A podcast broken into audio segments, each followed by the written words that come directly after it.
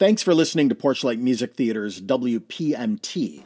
If you love classic musicals, why not check out Porchlight's Sondheim at 90 Roundtable, our discussion series focusing on the complete works of Stephen Sondheim, with me, Porchlight Artistic Director Michael Weber.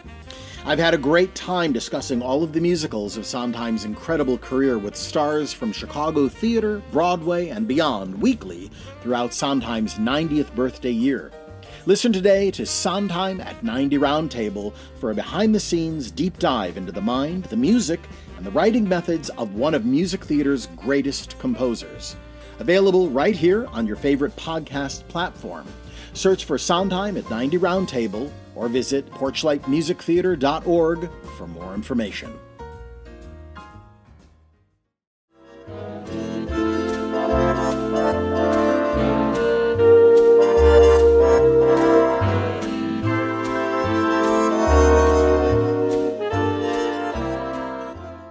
Hi, I'm Michael Weber, Artistic Director of Chicago's Porchlight Music Theater. Today is another special edition of Classic Musicals from the Golden Age of Radio with our guest, Stephen Cole, the prolific award-winning musical theater writer. Now that is books and lyrics, sometimes just the books, sometimes just the lyrics, including among his many productions, the Ethel Merman musical, Merman's Apprentice, and he's the author of 5 published books. Hello, Stephen. I'm so happy to have you here.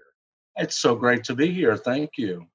Opening October 14th, 1930 at the Alvin Theater, now the Neil Simon, Girl Crazy, with music by George Gershwin, lyrics by Ira Gershwin, and a book by Guy Bolton and John McGowan, was one of the quintessential musical comedies of the early 1930s, assuring stardom for the leading lady and launching the meteoric career of a supporting actor who would go on to become the undisputed queen of the American music theater. Now, it's the story of Danny Churchill, an entertainer from New York who falls for the woman of his dreams, a postwoman named Molly Gray, after his father sends him to a ranch in Arizona. And nevertheless, Danny longs for a sinful life and turns the ranch into a nightclub and casino, of course. Despite the ensuing chaos of conspiracies, robbery, and pursuits, Molly and Danny manage to find their way to each other and to love. Now, Stephen, what strikes me about this show is that if we ever had a time machine, this is the show you wanted to go back to, the specific opening night performance of, because it was incredibly special. Oh, yeah, I totally agree. Well, you know, the 2 stars that you mentioned, one was Ginger Rogers, who was 19 years old, and the other was a 22-year-old Ethel Merman, who had never stepped on a Broadway stage before. So, I mean, she was the excitement that came out of it. Ginger became a star in films, but I had always read that they almost fired Ginger because you couldn't hear her past the second row. Wow. Remember, this is the time before miking. And then in walks this young 22-year-old Ethel Merman with this clarion tone that just knocked people out all the way up in the balcony. Mm-hmm. And so she got the most notice, because I always think that Ginger was the quintessential ingenue type at that time, blonde, and sang sort of soprano to get her voice over the orchestra. And Merman came along, and she was the opposite. She was urban, she was tough, and she didn't have that soprano sound, but she had enough of a big, huge ping in her voice to get it over the orchestra and the excitement. I mean, we've seen her on video, and I've seen her in person, I'm lucky. And the excitement of that sound and that energy propelled. She had 2 songs at the end of Act 1, one after another, Sam and Delilah, and then I Got Rhythm. And the story always went that at intermission, George Gershwin climbed up the 5 flights to her dressing room and walked in and said, "Ethel, do you know what happened?" She said, "I don't know. Those people were cheering. Did my clothes fall off?" And she, no. And then he told her, never go near a singing. Yeah, and she never did. I mean, it was just a very natural thing. Interestingly enough, he adored her, but Ira did not. I have read that he had problems with her. He didn't like the arrangement. He didn't like the show-off note, all of that stuff. And so he was not a Merman fan, as it were. But George was, and I think was always peeking around the corner for another show for her, but that didn't happen. Well, so that opening night, it also had those incredible people in the pit. Yeah. The Robert Russell Bennett orchestrations, he did orchestrations for everybody, Showboat, but this had a really jazzy sound, and so it had people in the pit that wound up being big stars as big band people like Benny Goodman and King Krupa, and who else was it? Red Nichols, Glenn Miller, I believe, Tommy Dorsey. Yeah, and those were just regular guys in the band. Nobody knew that they were going to be stars. So these guys, like Jack Teagarden, also was in there. They played the entire run of the show, or at least a good portion of the. Yeah. This was not an opening night stunt. No, not at all. They were they had a job. They were hired to be in the band. They had also done Strike Up the Band, I believe, before. So it's not like the musicians needed a job, and big bands hadn't come into play yet. Right. So they all wound up being interesting stars because of the big band era. Right. But at this time, they were just great players in the pit. Right. And it also included one more. I just wanted to mention Roger Edens. Yes. Roger Edens on opening night wound up playing on stage for Merman. He had been in the pit. And the reason for this was her real arranger, who had credit and billing in the show, Al Siegel, who arranged all her stuff, which means he did that fabulous arrangement of I Got Rhythm, the vocal arrangement, that included her holding the note for 8 bars at a time. And he got sick on opening night. And so Roger Edens went up and played on stage for her, for Sam and Delilah, and they became really close friends, Merman and Edens. And when she went out to Hollywood to do movies, she brought him along, especially for Kid Millions. And he did vocal arrangements for that. And he stayed on. And he got a job at MGM. And he worked with Judy Garland and all of those people, and became the arranger at MGM. He was the associate producer with Arthur Freed on most of those movie musicals. And all that time, during the rest of her career, he did all of her special material and arrangements. Anytime she appeared on TV or radio or in nightclubs, and he did them for free, she told me. And she would send him presents of carved hands, because he collected those, but he never took a penny from Ethel. Yeah. And is it true that on opening night, George Gershwin himself conducted the show? I think he did that as a treat for most of his opening nights. Yeah. He enjoyed doing that, and then went away and came back when he wanted to see it. Yeah. So where were the Gershwins in the journey of their career when it comes to a show like this? So much of the music, there are so many Gershwin evergreens in this production, but where were they along the line? Well, when you think about it, this really is the last 1920s musical comedy that they did. They started out together. George had done stuff before he got together with Ira, but they did Lady Be Good for the Fred and Adele Astaire. They did Funny Face. They did Treasure Girl. They did Okay. There were these incredibly successful 1920s musical comedies with plots that were typical of those days. And then they did a show called Strike Up the Band in 1927 with George S. Kaufman. And he introduced them, or really introduced the world to that political satire musical. And they wrote more in the style of Gilbert and Sullivan. The show was less musical comedy and more in a new style that they developed in Strike Up the Band and Of Thee I Sing and Let 'Em Eat Cake, mm-hmm. where whole scenes were musicalized. Actually, you know, because we think of these times as, oh, you know, funny book, plop a song, great song in. But their shows were different. This Girl Crazy, I think, is still in the funny, great song, you know, plop a great song in.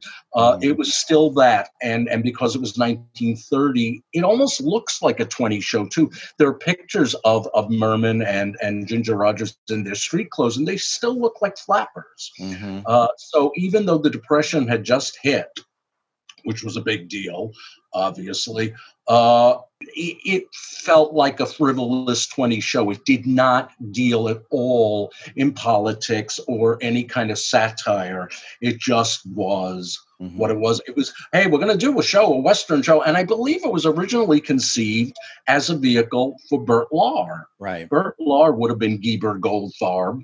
Mm-hmm. And he would have been hilarious because he was always hilarious. And he didn't do it. He took a different show.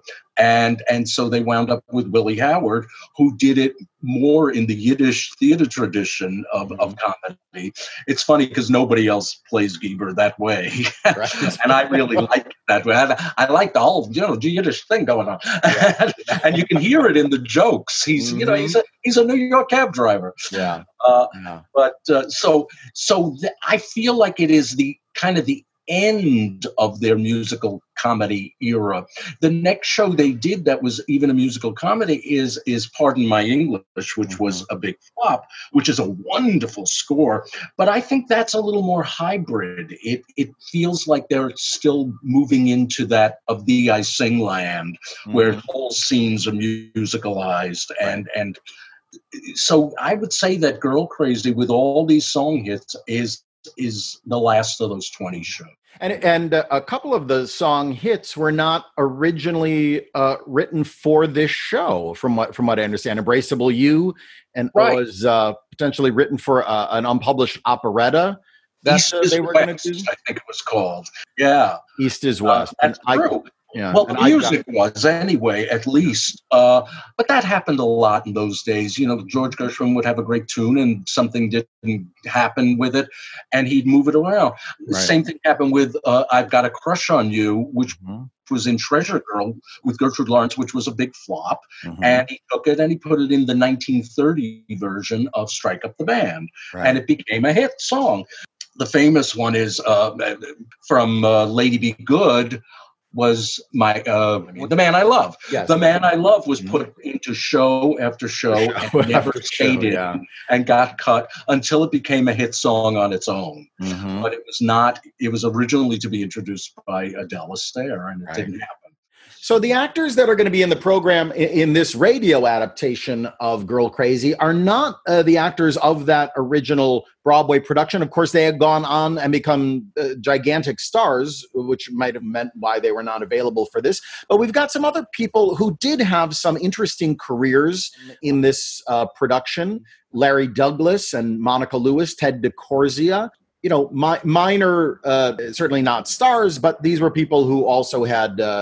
substantial careers in Broadway and film as well. Yeah, that's very true. Just listening to it, it's a delightful production, but it is a homogenized 1948 version of 1930 in a way. Mm-hmm. The way they sing is much more 1948. I think it was Lynn Murray who did these arrangements. It's very smooth and made.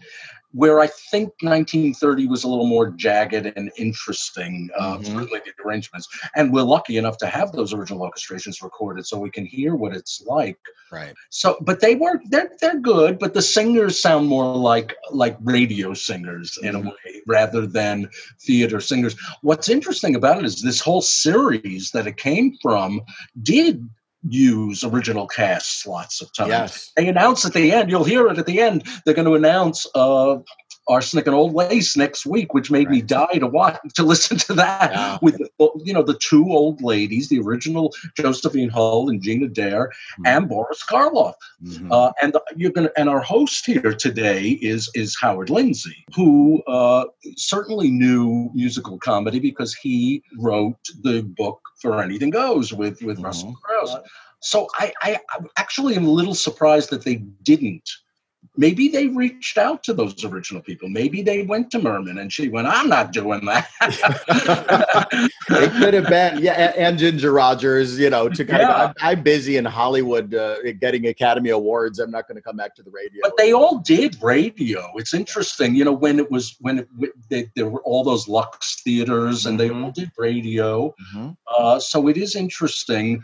But I would say the thing that is most interesting is that you can almost not tell the difference between Molly and Kate, the Ginger Rogers and the Ethel Merman in this, because they just both sing really well, right, instead of distinctive. There's also extra songs in this version. Yes. And what are the nature of these songs? Were they were just things they plopped in, or were they? You're gonna hear. Don't be surprised when you hear someone to watch over me. Mm-hmm. They must have just wanted extra music, and also what was the other one? There was one other ballad I think that they plopped, another famous Gershwin ballad. Right. But you'll listen for it. You'll hear. Yeah. But you're gonna hear most of the whole score. I think the most interesting thing is that you get the end of Act One. Mm-hmm. And they call it Act Two because it's radio. Right. But listen for that, because it's a song that they've cut, and yet you're hearing a reprise of a song that you've cut. Right. That's kind of wonderful. Yes, it's got little surprises in it. So let's give the show a listen. This is from the January 18th, 1948 episode of the Ford Theater. Here are Monica Lewis as Molly Gray, Larry Douglas as Danny Churchill, Marilyn Day as Frisco Kate Fothergill, and Ted DeCorsia as Gieber Goldfarb, with your host, Howard Lindsay, in Girl Crazy. This is the Ford Theater, an hour of radio drama presented by the Ford Motor Company, makers of Ford, Mercury, and Lincoln cars, and Ford trucks, farm tractors, and motor coaches. Today's play, George Gershwin's Girl Crazy.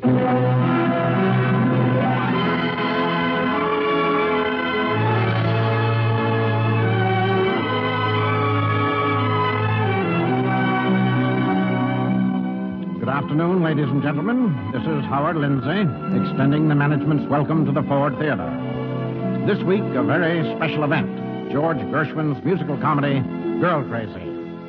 Girl Crazy is Gershwin at the peak of his popular success in 1930, shortly after Rhapsody in Blue, but just before his final creative years in which he turned to operatic and concert composition. The lyrics, of course, are by the composer's brother, Ira, and the story has been adapted for radio by George Zachary, with one major objective in mind, to crowd into the brief hour ahead as much Gershwin music as possible. The Ford Theater presents George Gershwin's Girl Crazy.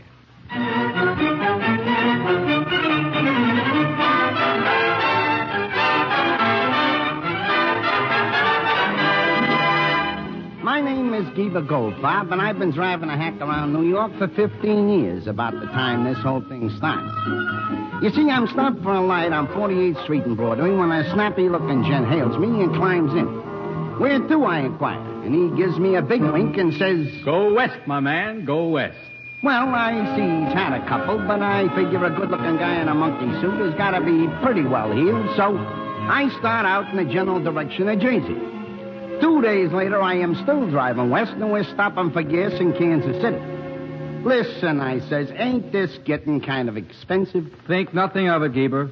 What's the fare?" $473.85. "Oh, a jit cab, eh?" "Now, looky here, mister." "Okay, Gieber, don't excite yourself. I'm Danny Churchill, and I'm good for the money." "You mean your old man is?" "Same thing. He's paying for this trip." "Where are we bound for?" "Dad's ranch in Custerville." "Custerville? Where's that?"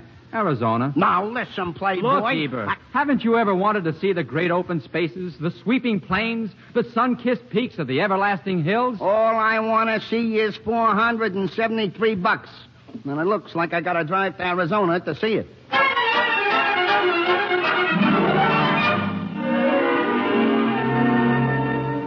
On the way, Danny tells me his old man, who owns all the diamonds ain't got room for in Tiffany's, has got pretty fed up with Danny's chasing from one girl to another and ordered him out to the family ranch to take a course in bronco busting and all that. Well, when we get to Custerville, which is in the absolute middle of nowhere, I see what the old man has in mind. There's a sign that says, This lovely little village boasts of the fact that there have been no women within its limits for over 50 years. The one and original woman was shot and killed in a quarrel over her. 30 men were injured in a skirmish.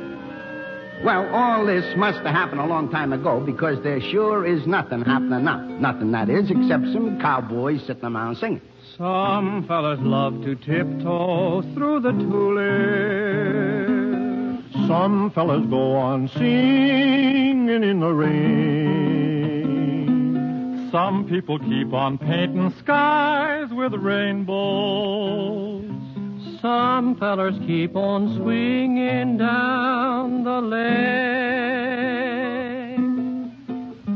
But I mind my time, 'cause that's the kind of guy I'm. While other folks grow dizzy, I keep busy biding my time. Next year, something's bound to happen. This year, I'll just keep on napping and bide my time, 'cause that's the kind of guy I'm. There's no regretting when I'm setting by my time.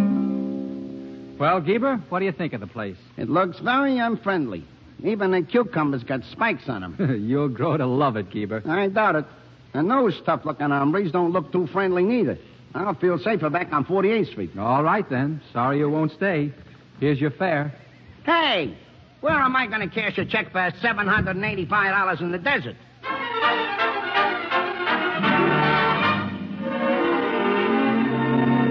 Well, one thing leads to something else, and I'm staying at Buzzard's Ranch with Danny.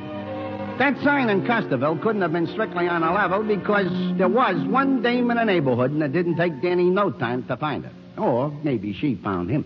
Just what do you do here, miss? Well, I look after the mails in this section. Good heavens, all of them? No, silly. I have charge of the post office. I've always heard you get acquainted fast out west. Oh, we do, but... We always take a little longer in New York because we want to know everything. Everybody I ever met from New York knew everything. If a letter comes for me, do you have to deliver it? Uh-huh.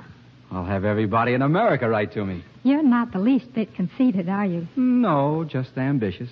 Is New York as wild a place as they say it is? New York is the most marvelous place in the world, and I'd enjoy showing you around. Oh, thanks. What about here? Oh, I'm busy. Too busy to go to a dance once in a while or play a game of tennis? Say, you must think Buzzards is one of these dude ranches. A dude ranch? You've given me a great idea. That's just what it's going to be. Girls, cocktails, dancing, roughhouse. My dad thought he was sending me away from the bright lights. Well, I'll just bring the bright lights out here and turn them all on. Count me out. Don't you ever have a good time out here? Oh, sure we do. You ought to have been at my last candy pull. Candy pull? Oh, lady, what I'm going to do for you. Have some pity on an Easterner. Show a little sympathy. No one possibly could be sterner than you have been with me. There's a job that I'm applying for. Let me put it to you thus. It's a partnership I'm dying for, Mr. and Mrs. Us. Before you file it on the shelf, let me tell you of myself. Oh, I'm the chappy to make you happy. I'll tie your shoesies and chase your bluesies. Oh, lady, would you? Oh, tell me, could you use me? I'd shake the mat out and put the cat out. I'd clean the garret and feed the parrot. Oh, lady, would you? Oh, tell me, could you use me? Do you realize what a good man you're getting in me? I'm no elk or mason or woodman who gets home at 3. The girls who see me grow soft and dreamy, but I'm a gander who won't philander. Oh, could you use me, 'cause I certainly could use you.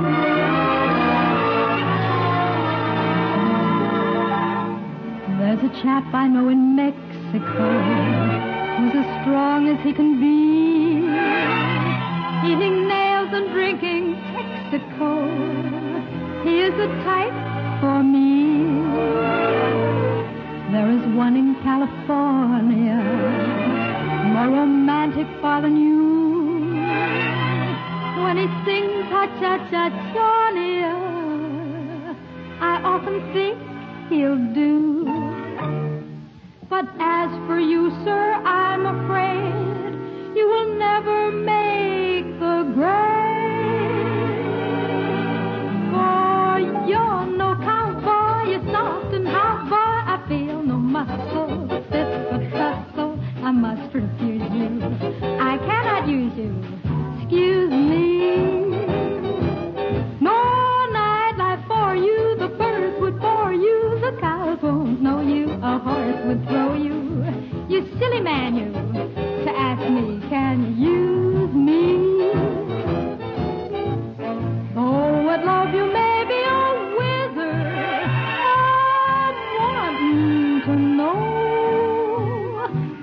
You keep me warm in a blizzard, day 40 below. Your ties are freakish, your knees look weakish. Your back to flappers and highball lappers. So you can use me, I most certainly can't use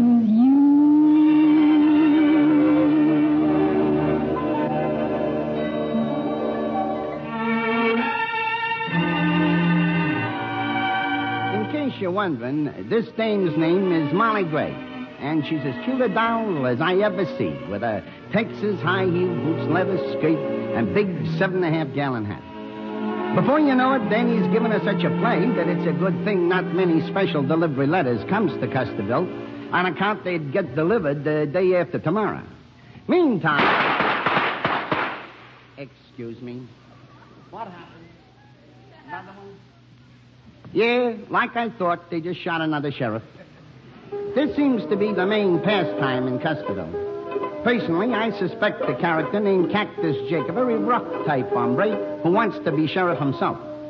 Well, one day, just after another sheriff has been disqualified, this Jake tries to put the finger on me. There he is, boy! There's the fellow that put the sheriff, tie his hands up. You can't tie my hands. Oh, we can't, huh? Why not? He's got a point. While I'm trying to think of the answer, Jake starts slipping a noose over my head. Come on, fellas. We can hang him without their beam. Nah, take that rope off. You want to dirty my collar? Okay, Jake. I got it over the beam. Well, don't hang me on that one. It don't look safe. I might fall and hurt myself. Come on, boys. Bring him up. Oh, now, wait a minute. There's something I want to say. It's just one word. If I can only think of it, give me a chance to think. Stop.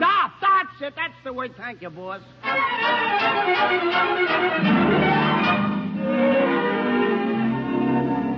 Well, Danny saved my life that time. But he really had more important things to do.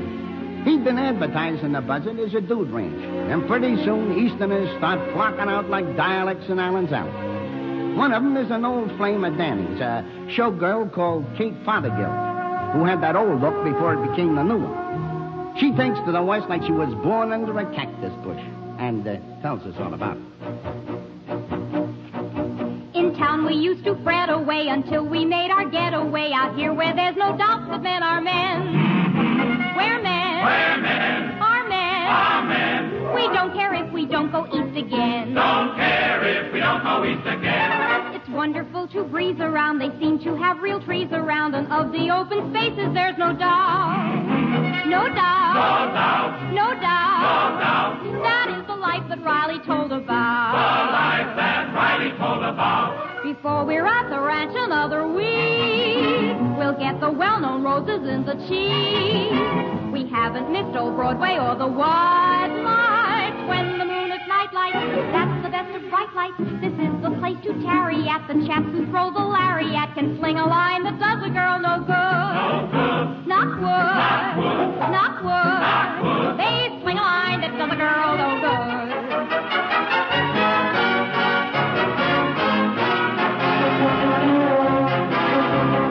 We're Bronco busters. We bust the Broncos. We never fear man or beast.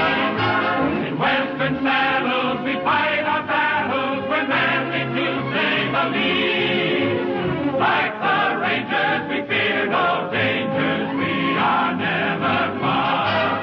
We're Bronco busters. We bust the Broncos or else we bust. They're Bronco busters. They bust the Broncos. They never fear man or beast. They pack a wall up, they never doll up, their pants have never been creased. If you trifle, we aim a rifle, bang, you bite the dust. Oh, this is Songbird, we'll sing our rhombird until we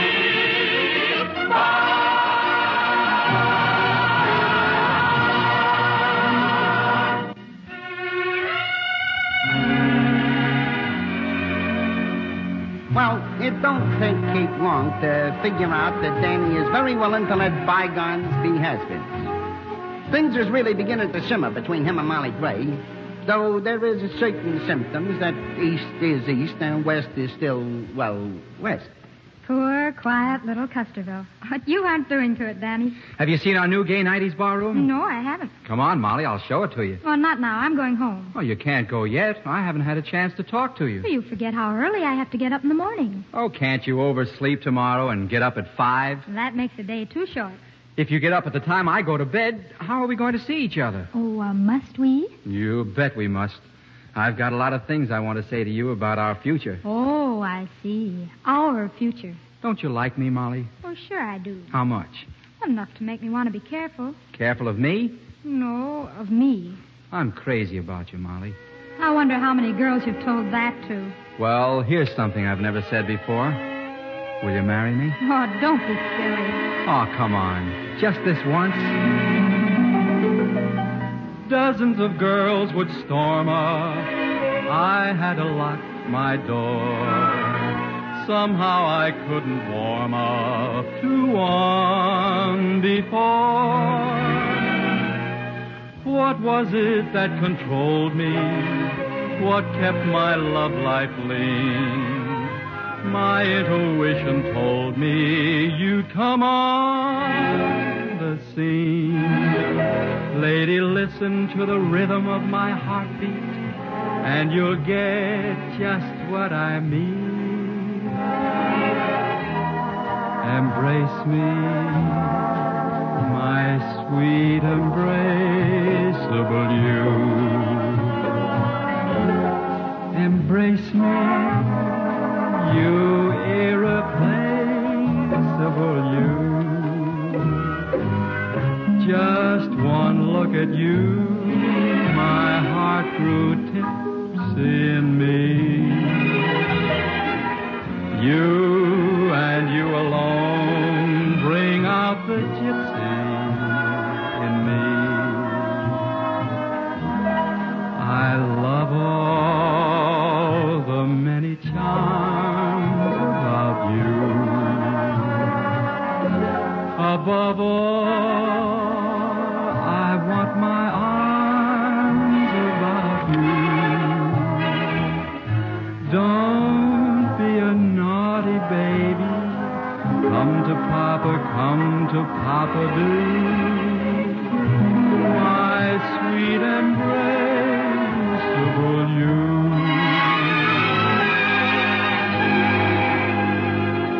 I went about reciting, here's one who never falls. But I'm afraid the writing is on the wall. My nose, it used to turn up when you'd besiege my heart. Now I completely burn up when you're slow to start. I'm I'm afraid you'll have to take the consequences. You've upset the apple cart. Embrace me, my sweet embrace of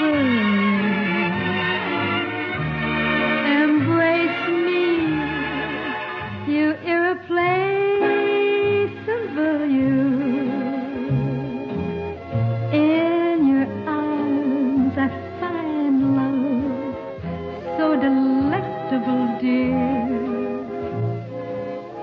I'm afraid it isn't quite respectable, dear.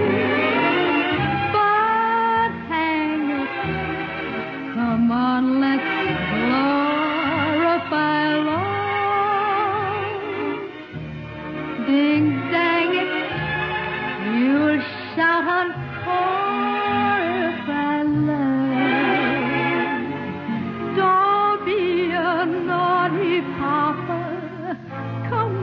Baby, come over,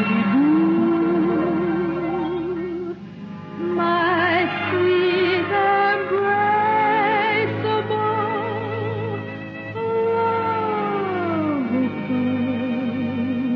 you.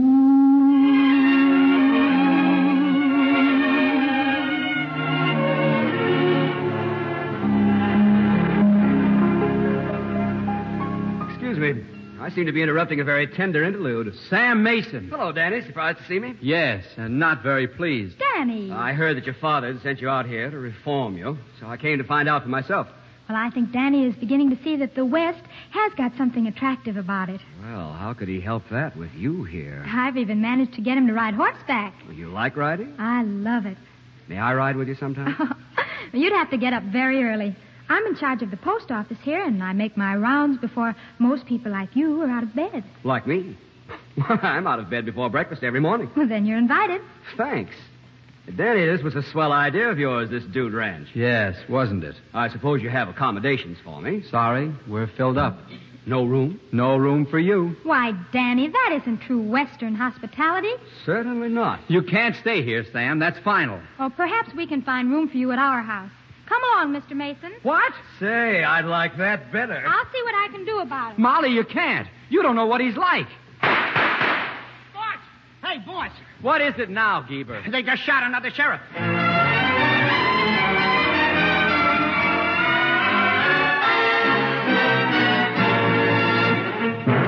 To the Custerville Eden, then, enter a character who may just possibly turn out to be a snake in the sagebrush. We'll see about that in Act Two. Meanwhile, I suggest that we devote our best attention to an on-the-level hombre named Banghart Kenneth. He speaks for the Ford Motor Company. It was 40 years ago that the young Ford Motor Company introduced the automobile that was to become one of the most famous and beloved cars in history, the Model T. Back in those days, Americans began writing letters to the Ford Motor Company to praise the performance of their Fords. And the letters have continued through the days of the Model T and the Model A and the V8 and the 6, right down to the present time, except that they've been increasing in volume as more and more people have become acquainted with Fords. The letters come today in every mail. One of the recent letters was from Dr. J.A. Raub of Monroe, Wisconsin. On November 12, 1942, I took delivery of a Ford 6, Dr. Raub wrote, and the satisfaction that this car gave me prompts me to express my appreciation to the Ford Motor Company. At the time, I held a ration certificate, which would have entitled me to buy any make of car, and at that time, most makes were available. However, there was no doubt in my mind. Ford's reputation for dependability made it imperative for me to choose the Ford. My confidence in Ford was repaid by 150,000 miles of trouble-free driving throughout the war years. I never expect to own any other car but a Ford. That's a letter from one Ford owner, but it's typical of countless letters the Ford Motor Company has received, typical of the satisfaction felt by owners of Ford products, typical of the performance Ford products give. You can depend on Ford.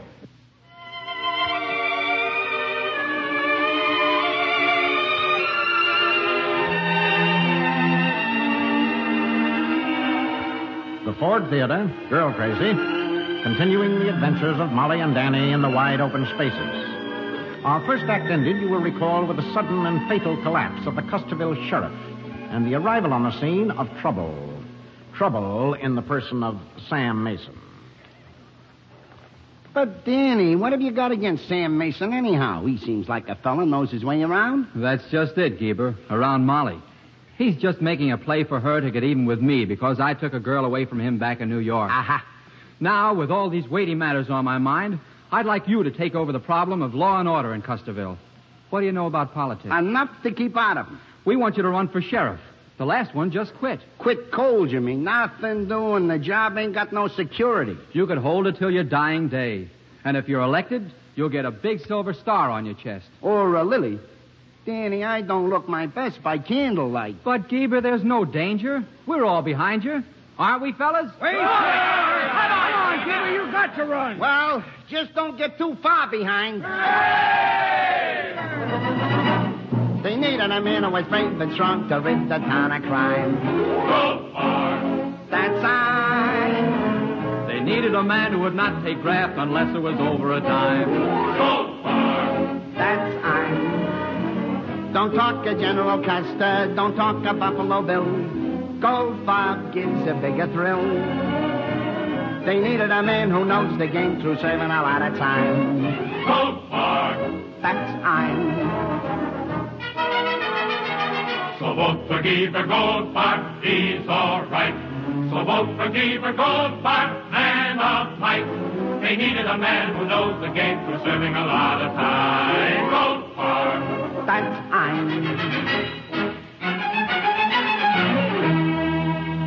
So I'm running for sheriff. But what Danny don't tell me is that the guy I'm running against is Cactus Jake. Maybe that's just to keep me from running away. Anyhow, Danny got his own troubles, what with Sam Mason giving Molly the biggest rush since 49. But I figure Danny's still got the edge because Molly's all the time trying to make a Westerner out of him. But, Danny, if you'd only try to understand the West, instead of doing everything you can to make it more like the East. It isn't that I don't like it, Molly. It's just that, well, I can't sleep out here. Why? It's too quiet. Too quiet? Yes, back East is different. How? Well, for instance, in New York, we're rocked to sleep by the Manhattan Lullaby. Oh, what's that? It's played on ash cans about 3 a.m. every morning.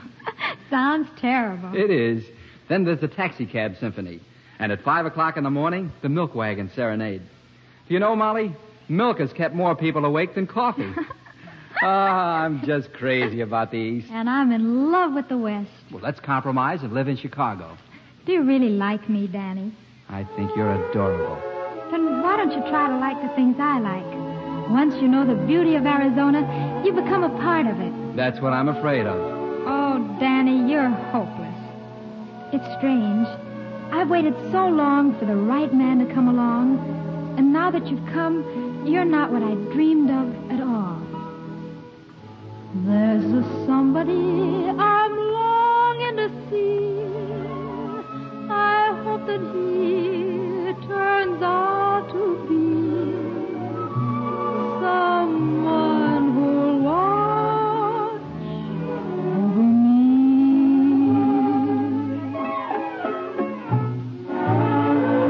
I'm a little lamb who's lost in the world.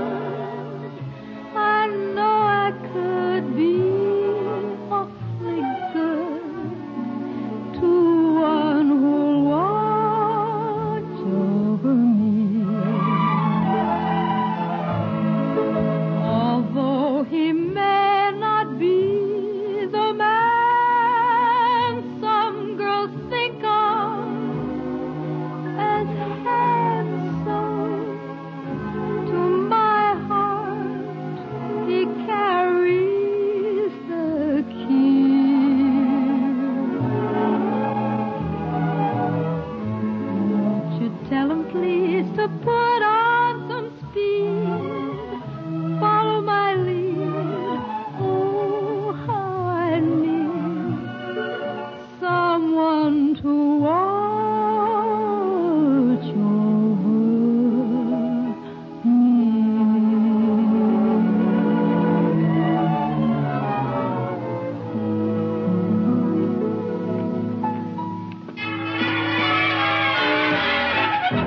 Well, the election campaign for sheriff is really beginning to rock Custerville. And Danny, as my campaign manager, has some fancy notions about getting out the votes. He's imported a hot band from Chicago and arranged for Kate to do some electioneering and swing. Personally, I can't figure why Kate's anxious to get me elected sheriff, on account of she's taken quite a fancy to me, preferring my more cultivated Eastern-type accent to the brogue which them cowhands use. She's not the best-looking showgirl to come off Broadway, but she sure has a flock of personality and something else besides. Days can be sunny with never a sigh. Don't need what money can buy. Birds in the tree sing their day full of song. Why shouldn't we sing along? I'm chipper all the day, happy with my lot. How do I get that way? Look at what I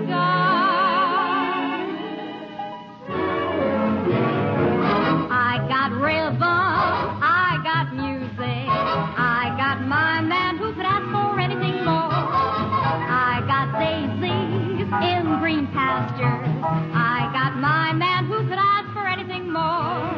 Home and trouble, I don't mind him, you won't find him round my door. I got starlight, I got sweet dreams, I got my man who could ask for anything more, who could ask for anything more.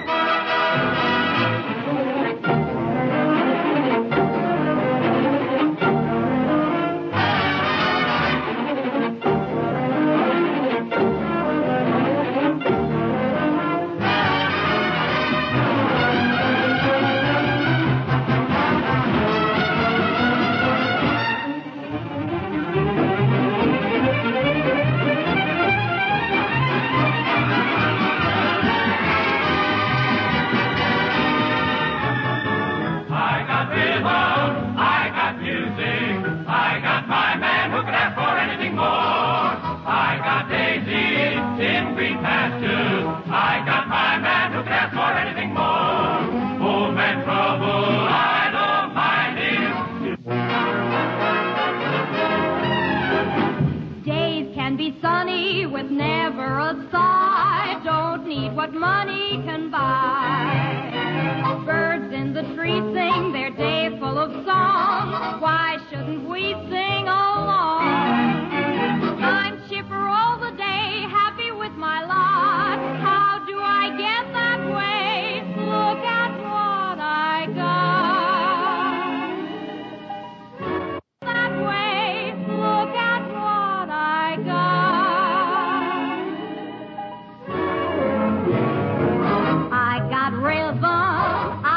music, I got my man who could ask for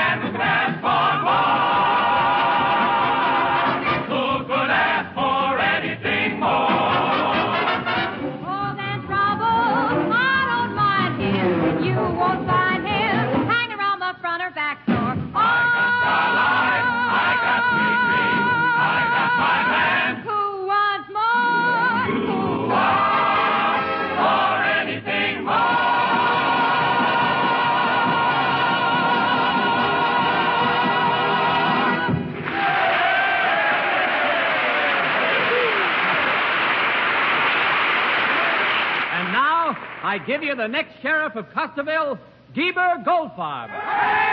Gieber! Folks, if I am elected, I will make the best little sheriff you've ever had. I want you to know that I am for the people. I never stole a dollar from anyone in my life. All I'm asking is that you give me a chance. To be elected, I mean. You don't want a cheap crook like Cactus Jake. He ain't the man for the job. Would he get out of a warm bed in the middle of the night and come to your protection? I asked you, would he? On the other hand, would I? No! There you are. I hate to talk about a man behind his back, if he can hear me. But Jake won't meet me face to face, not if I can help it. I've been looking for that guy. He ain't fit company for pigs. When I see him, I'll just say, You'll what? Hello, Jake. So you've been looking for me, eh? What makes you think so? You try to poison them folks against me, would you? We kill out here for less than that. Everything's cheaper out here. You know who killed the other two sheriffs? No, but I got a darn good idea. You're right, neighbor. I did it. And if you're elected, I suppose you'll commit suicide. No, but if you're elected, I'm going to kill you. Now, look here, Gieber. I'm going to give you one more chance to put me square with them folks. Okay. Folks, this is my last chance. There's been a lot of talk going around this part of the country about what a rotten snake in the grass Cactus Jake is. That's right, Gieber. You folks ought to be ashamed of yourselves. As somebody so wisely put it, Cactus Jake ain't fit company for pigs. They're wrong. He is. Outstanding, Gieber. All right, Gieber. You asked for it. Look out, Gieber. He's got a gun. Look out. He's got a gun. Grab it, Gieber. Grab it. Give me that thing. Let go, my six-shooter. Let go. Now I got the gun. Pull the trigger, Gieber. Pull the trigger. No, don't shoot. Don't shoot. I'll give you $50 for that gun. How can you kill a man when he's talking business?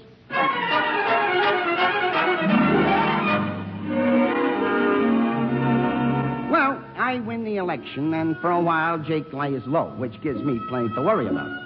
But then he's got his own troubles. Sam Mason keeps trying to turn Molly against him. Then, to make it worse, Sam breaks the bank at the rancher's gambling tables. Danny's pretty angry with me for winning that $6,000, Molly. He doesn't like my taking anything from him. Well, why do you and Danny dislike each other so? Same old story. Girl trouble. Oh, but Sam, it's so silly to hold a grudge over something that's past and done with. Who told you it was past? I don't understand.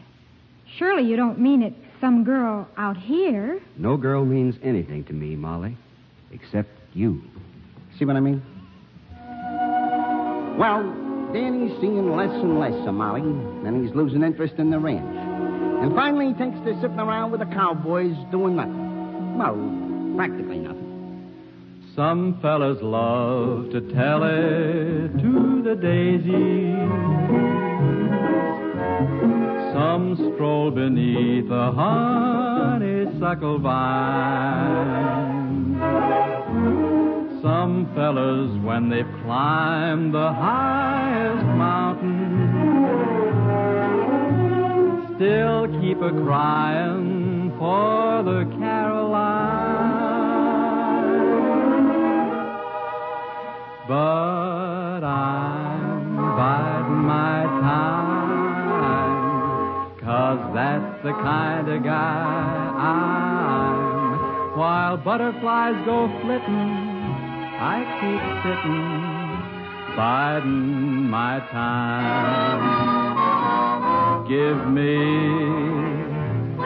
me a glass that's full of tinkle. Let me dream like Rip Van Winkle. He bided his time, and like that Winkle guy, I'm chasing wayflies. How the day flies, bidin', settin' and bidin', no regrettin'. Settin' and bidin' my time. Settin' here and bidin' my time. Molly. What happened to you this morning? I thought you were going riding with me. Well, I didn't get away from the gambling tables until 5.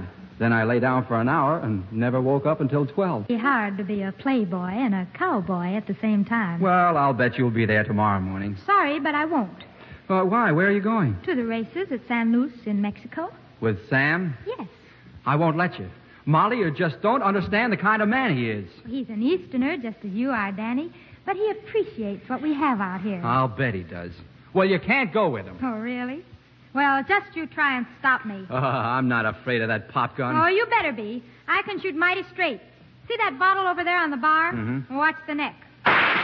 Put up that gun. Keep your distance, playboy. Hey, what's going on here? Just a little warning. What's the rope for, Daddy? Oh, that's to tie me up with Sam. I'll turn Bronco Buster, Daddy.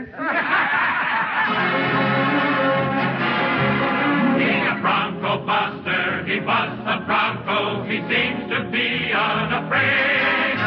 And now this gay man, this big and brave man, is out to capture a maid. Stop it!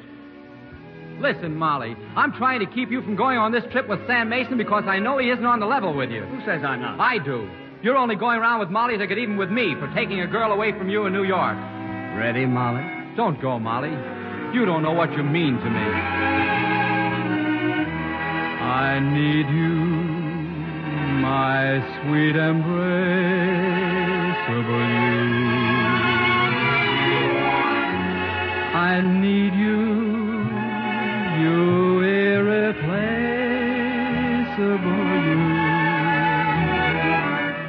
If you should ever leave me, really I don't know what I would do. My sweet embraceable you. Is it true that you brought Kate out here and that you used to be her... She came out, yes. But that's all over. Tell that to the Marines. Where's your car, Sam? You're not going with them. Let go of me. This rough stuff doesn't suit you, playboy. Stand back. Remember, I can shoot straight. Stand. All right. Go with them. Go on. I don't care what you do now. You enjoy making a fool of a man, just like the rest of them. Go ahead. Take it easy, Danny. Kate's right, Danny. It don't do no good to lose your temper. It's always that way with passion. So playboy, learn to behave, or else you're liable to cash in with no tombstone on your grave.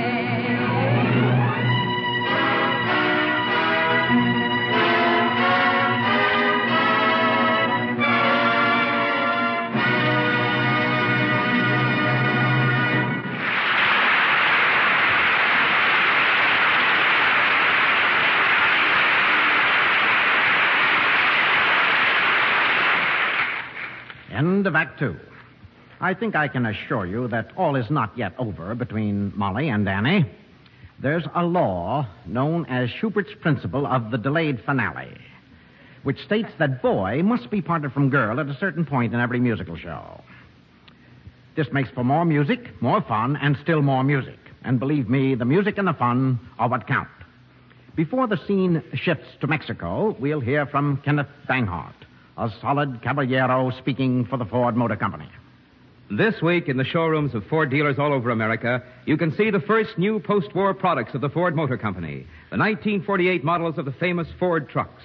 And these new Ford trucks are new all through, really new. They have new engines, new frames, new brakes, new cabs, new comfort, and new models that are bigger than Ford ever built before.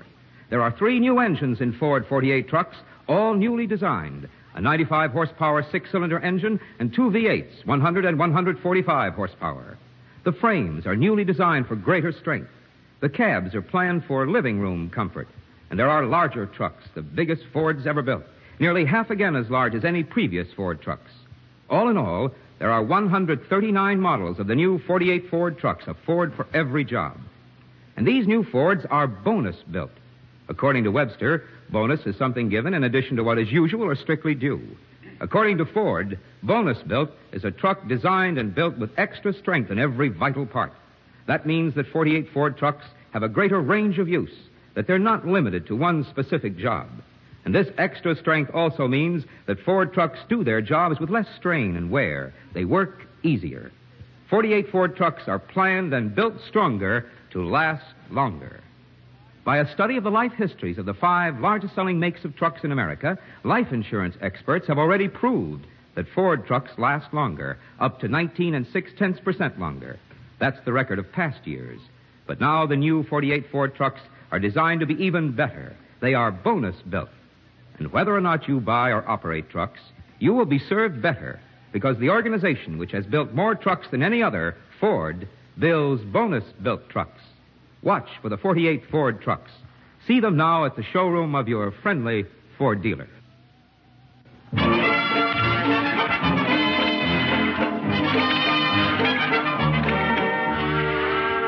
So Molly went off to the races at San Luis in Mexico with Sam Mason, who is up to no good. Danny and Kate have followed in Gieber's hard-working taxi, which is up to anything. As we rejoin the mob, Gieber has found Molly. She is not altogether contented with her recent anti-Danny actions. Ah, come on now, Molly, cheer up. I can't help it. I found out I'm in love, and it's too late. Ah, it's never too late. Oh, it's no use, Gieber. You can afford to be cheerful. You have Kate. Kate? She's not in love with me. Why, who could love a face like this, I ask you? Then we're both in the same boat, I suppose. What? You got a face like this? That's better.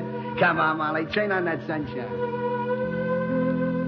Old man sunshine, listen you. Never tell me dreams come true. Just try it. And I'll start a riot.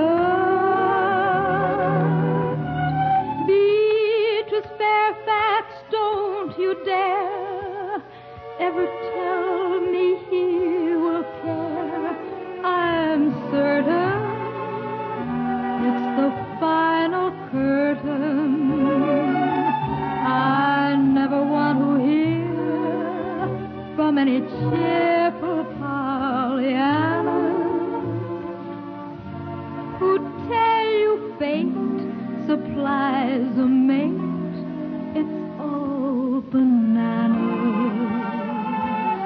They're writing songs again, but not for me.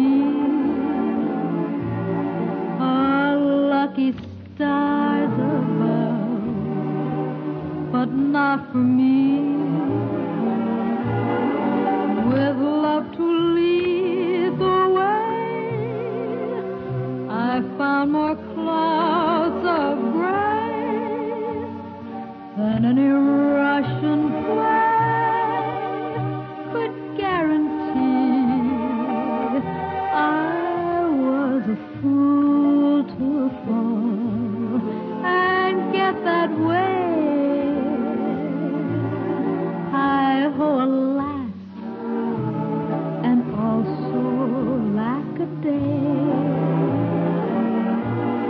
Although I can't dismiss the memory of his kiss, I guess he's not for me.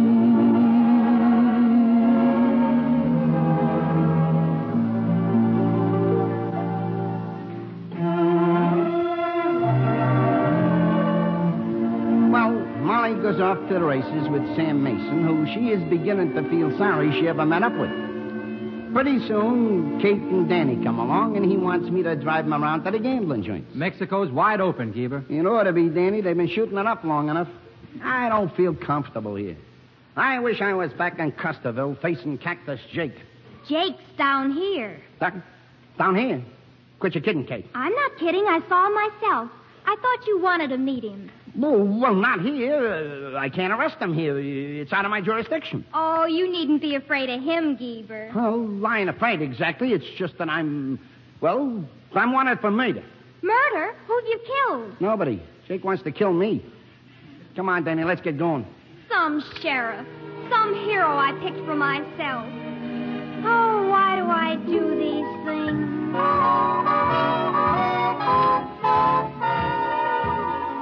His brains are minus, never a thought inside. And yet his highness lectures me day and night. And here I anchor, I might have had a banker. Boy, what love has done to me. Nature's funny, quarrelsome half the time. And as for money, he hasn't got a dime. And here's the joker, I might have had a broker. Boy, what love has done to me. When a guy looks my way, does he get emphatic? Say he gets dramatic.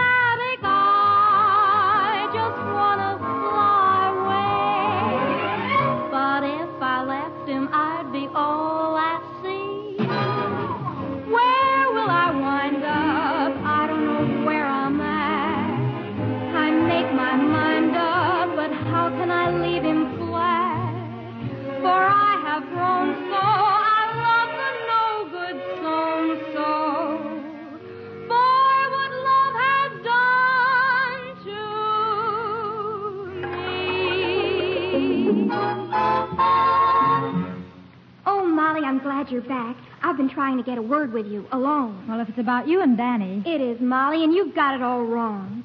Sure, Danny gave me a play for a while, but that was before he came out here. He hasn't given me a tumble since he met you. Honest. Well... It's Sam Mason who's been giving you the runaround, Molly. Why, he's got a wife in New York and a girlfriend for every cactus in Arizona. Well, if that's true... Of course it is. And Danny was telling the truth when he said Sam only came out here to get even with him. Of all the low-down, ornery tricks. Just wait till I see that... What's happened? We find some Mason outside with his head boss. I'd go call the police. Good heavens. I hope it wasn't Danny. Here he comes now. You can ask him. Someone knocked Sam out. He's in bad shape. Oh, then it wasn't you who... Struck him from behind and robbed him? Certainly not. Of course, he was carrying that $6,000. So that's what Cactus Jake came down here for. Danny, I'm sorry I misunderstood about you and Kate. Then you didn't really fall for Sam? Danny, Molly, don't stand around here talking. You better get out of town and move fast. The police are after you, Danny. Me? Yeah. They heard you had it in for Sam. I tell you, it ain't healthy around here. You better take Molly and get in Sam's car and head back to the ranch. But what about Sam? We can't leave him like this. I'll take care of him. Go along with him, Kate. And what about Cactus Jake? I'll take care of him, too. Oh, no, I'm staying. This I gotta see. Hi there, Molly. Glad to see you back. Oh, but it's good to be back in Arizona, boys. Look at those mountains over there, Danny. Aren't they beautiful? But, Molly, those mountains are in California. Well, what difference does it make? I love them all. New Mexico, I love you. California, I love you too. Wyoming, I love you. Oklahoma, I love you too. But of all the states in the West, dear, for us there's one that's the best. When it's cactus time in Arizona, I'll be waiting there for you. I will serenade you with Ramona beneath sunny skies of blue. What a thrill, my darling, when we own a little rancho built for two. When it's cactus time in Arizona, I'll be waiting there for you. When it's cactus time in Arizona, I'll be waiting there for you. I will serenade you with Ramona, neath the sunny skies of blue. Oh, what a thrill, my darling, when we own a little rancho built for two. When it's cactus time in Arizona, I'll be waiting there. I'll be waiting there. Celebrating there.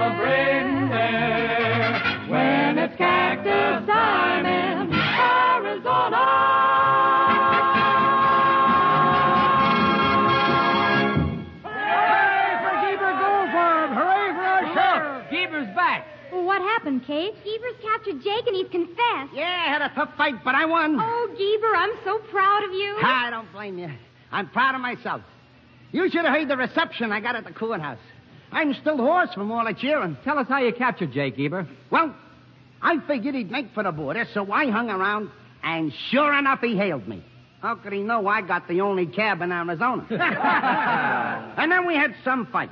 I gave him the face punch, and then the third punch. You mean the second punch? No, the second I got. Where's Jake now? In jail. I had a little trouble getting out myself.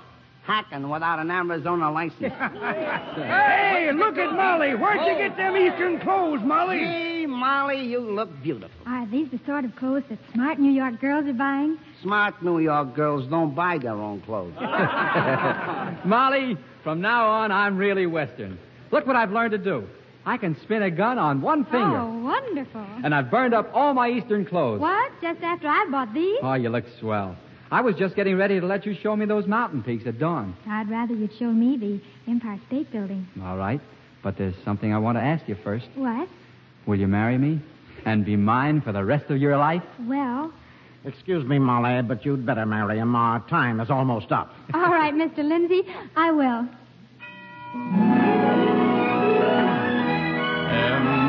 Embrace me, my sweet embraceable you.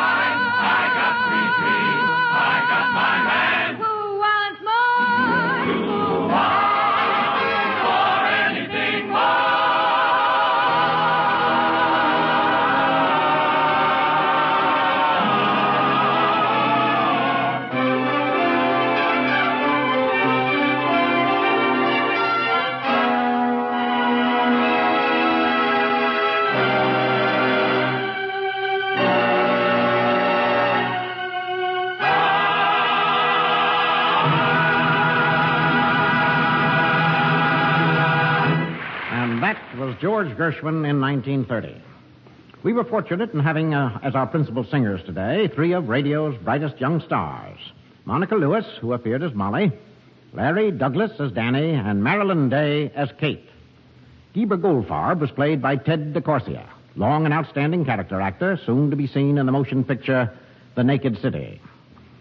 Next week, Arsenic and Old Lace. Together with a man named Krause, I produced Arsenic and Old Lace on the New York stage back in 1941. Mr. Krause and I had fun with that play. Plenty of worries, too, but mostly fun. The fun has been transferred in its entirety to our Ford Theater version, which deals, like the original, with 13 murders, 2 very sweet old ladies, and a fiend. We have prevailed upon our original pair of sweet old ladies to join us. The kindly Spencers will be played by Josephine Hull and Jean Adair.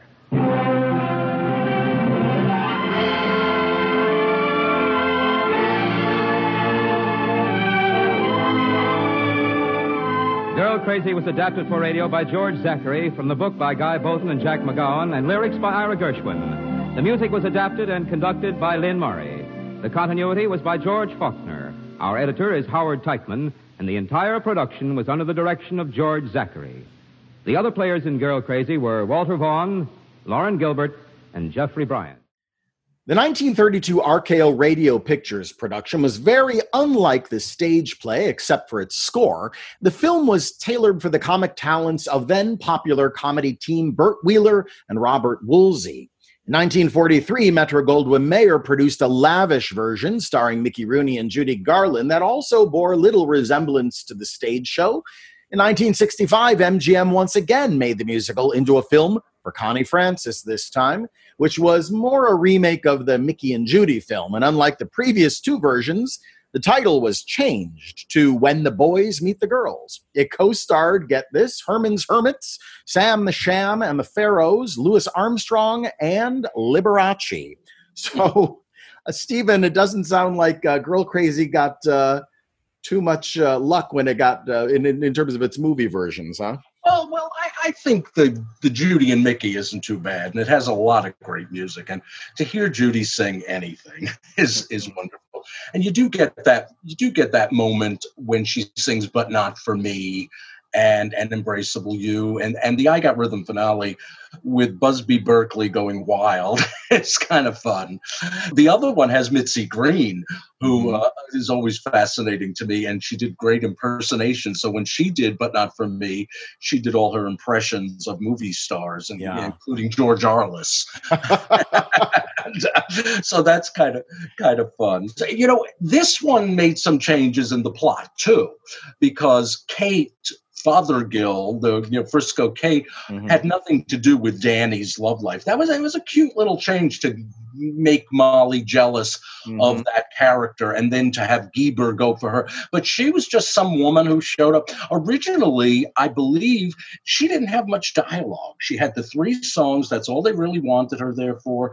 And during rehearsals, they found out that Merman was a great comedian. And so they kept adding stuff for her to do. But basically, she had a husband in the show, and that's why she sings "Boy, What Love Has Done to Me," which she still does in this, thank goodness. The only song that she doesn't get to do in the version we just heard is "Sam and Delilah," and that's too bad. Talk about a show that just became like a lightning rod for a particular actor, of them getting her into it and then recognizing her talent and then building on her talent and basically serving up this just delicious gift to Broadway on opening night, and giving them the first lady of the American musical theater for the next 50 years. It's really lucky. Yeah, really lucky. Absolutely. Well, she always liked to tell the story of how she was discovered by Vinton Friedley, the producer at the Brooklyn Paramount Theater. She was doing shows in between movies, and he took her to George Gershwin's house, and she sang for Gershwin. She always left that part out. She auditioned, and then Gershwin auditioned for her and sang her the three songs. Yeah. And she liked to say, he said, "Miss Merman, if there's anything about these songs you don't like, I'd be most happy to change them." And it didn't have to happen, though. And she said it was like meeting God, right? Yeah, I mean, she was up in this penthouse in the sky, and she was from Queens. She was just she had been a stenographer up till now. Yeah. So it really, I think that's what made Merman early on too, is that wonderful naive quality, and then go out there and knock your socks off because I'm not scared to. Yeah. And that's kind of fun. Yeah. So interestingly, years and years later, I got to know her. In her last 2 years, I was friends with her, and she used to bring lots of her friends over to my apartment to watch the rare videos that I had. And we had these wonderful parties. So I knew her through her concert manager, Bob Godner, who booked all those symphony concerts she did. And he one day called me up and said, "Listen, I'm going to take you to a meeting with Cy Rosen at Carnegie Hall, because we're going to do a concert version of Girl Crazy with Ginger Rogers and Ethel Merman." And I thought, oh my God, 50 years later. Wow. And I was so excited because I don't know what I was going to be involved with, but I assumed I would somehow write some narration for it, that it would be a concert narration. And, anyway, things bogged down over billing. Think about this. You've got Ginger Rogers and Ethel Merman. Who gets top billing? And you would think by this point they would have figured it out, but no. Ginger said, "I get top billing because I was the original star of the show. I'm the ingenue." Ethel said, I get top billing because who the hell wants to hear Ginger Rogers sing? I think they might have looked back to the old, how they solved it on Red Hot and Blue and just did a, you know. Well, that's what I, you know, that was a cross for, you know, the names crossed. And I did think about that. So I'm sitting there in his office and I thought, okay, how can we solve this? And I told Cy Rosen, I was quite young and naive myself. And I said, why don't you do a logo with a lariat, a woman with swinging a lariat, and it'll all be in a circle so that nobody is on the top. And well, he thought that was the most brilliant thing he ever heard in his life. And he said, that's fabulous. I'm calling Ethel. He picked up the phone, called Merman, put her on speakerphone and said, Ethel, I'm here with your friend Steve Cole. And he got the most great idea about doing a circle billing. And she heard dead silence. And she went, Steve Cole? Steve Cole? That kid from 9th Avenue? What the hell does he know about billing? And she said, I get top, left, or nothing. Click. And I thought, my life is over. She's never going to speak to me again. And but she did. She did. She did. I called her up and she fired her agent that day. Oh, she said, if I can't get what I want, he's out. And that, so the concert never happened. Oh. Now, that was the same year she had the stroke and had a brain tumor. So it wouldn't have happened anyway. But boy, when she called me that kid from 9th Avenue. And she was right. He was like, she wanted what she wanted. And she hadn't been the star on Broadway for that long to give it up to Ginger Rogers. That'll humble you if nothing. Yeah. The only other thing I remember is that Gieber would have been Sid Caesar. Ugh.